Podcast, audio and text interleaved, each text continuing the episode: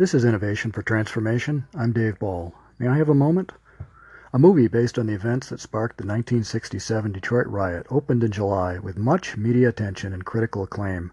Directed by Academy Award winner Kathryn Bigelow, the movie Detroit was expected to contribute to the national conversation about civil rights, race relations, law enforcement, and politics.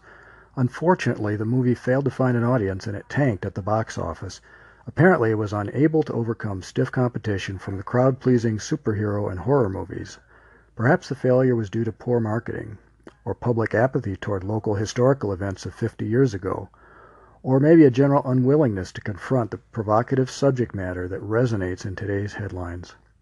Similarly, Jesus' words in Matthew 24:7, Mark 13:8, and Luke 21:11 could have been a reflection of today's headlines wars, earthquakes, famine, and pestilence. In his Great Commission, in response to these prophetic revelations, stated in Matthew 28, verse 19, Christ urged his followers to go and make disciples of all the nations. Oswald Chambers, in his classic My Utmost for His Highest, wrote about discipleship. If we are to be disciples of Jesus, we must be made disciples supernaturally. The drawing is done by the supernatural grace of God, and we never can trace where his work begins. Our Lord's making of a disciple is supernatural. He does not build on any natural capacity at all. God does not ask us to do the things that are easy to us naturally. He only asks us to do the things we are perfectly fitted to do by His grace." Discipleship requires a willing attitude, which is imparted by the Holy Spirit, and the receipt of new knowledge, some of which may be discomforting and require a change in lifestyle and priorities. My local church in Michigan has scheduled a series of community outreach meetings that begin tonight and continue for several weeks. This local effort supports a statewide and regional evangelistic campaign to make disciples and fulfill the Great Commission. The anticipation is almost palpable. We don't know how many people will attend the meetings, either in person or via live stream, nor do we know how the audience will respond to the gospel message.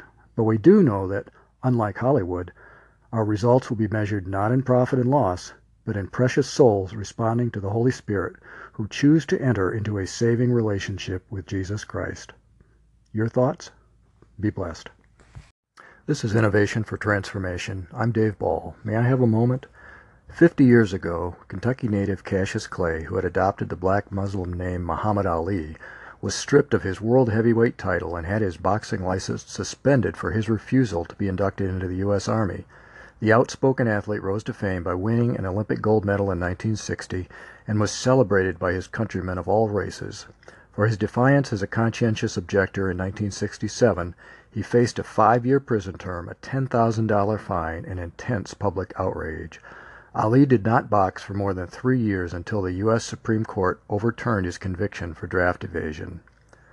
The media and politicians have seized upon a minor controversy involving team owners, coaches, and professional athletes who take an unpopular stance in conjunction with the national anthem at sporting events to raise major questions about civil rights, employer employee relations, and the right of free expression according to the First Amendment to the U.S. Constitution.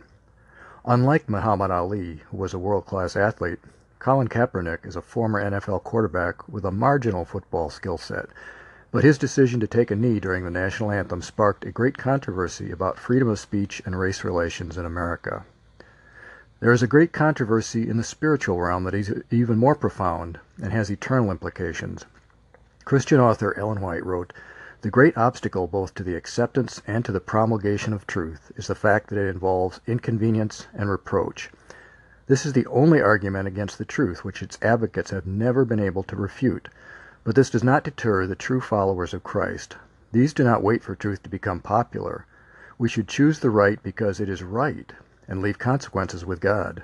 To men of principle, faith, and daring, the world is indebted for its great reforms. None of us will dare to compare athletes such as Muhammad Ali or Colin Kaepernick with theologians and philosophers such as Augustine or Martin Luther. Yet all of us must take a stand for truth, as revealed by God, or we will kneel down for error. I pray that the Holy Spirit will give us wisdom to discern truth and to act upon it.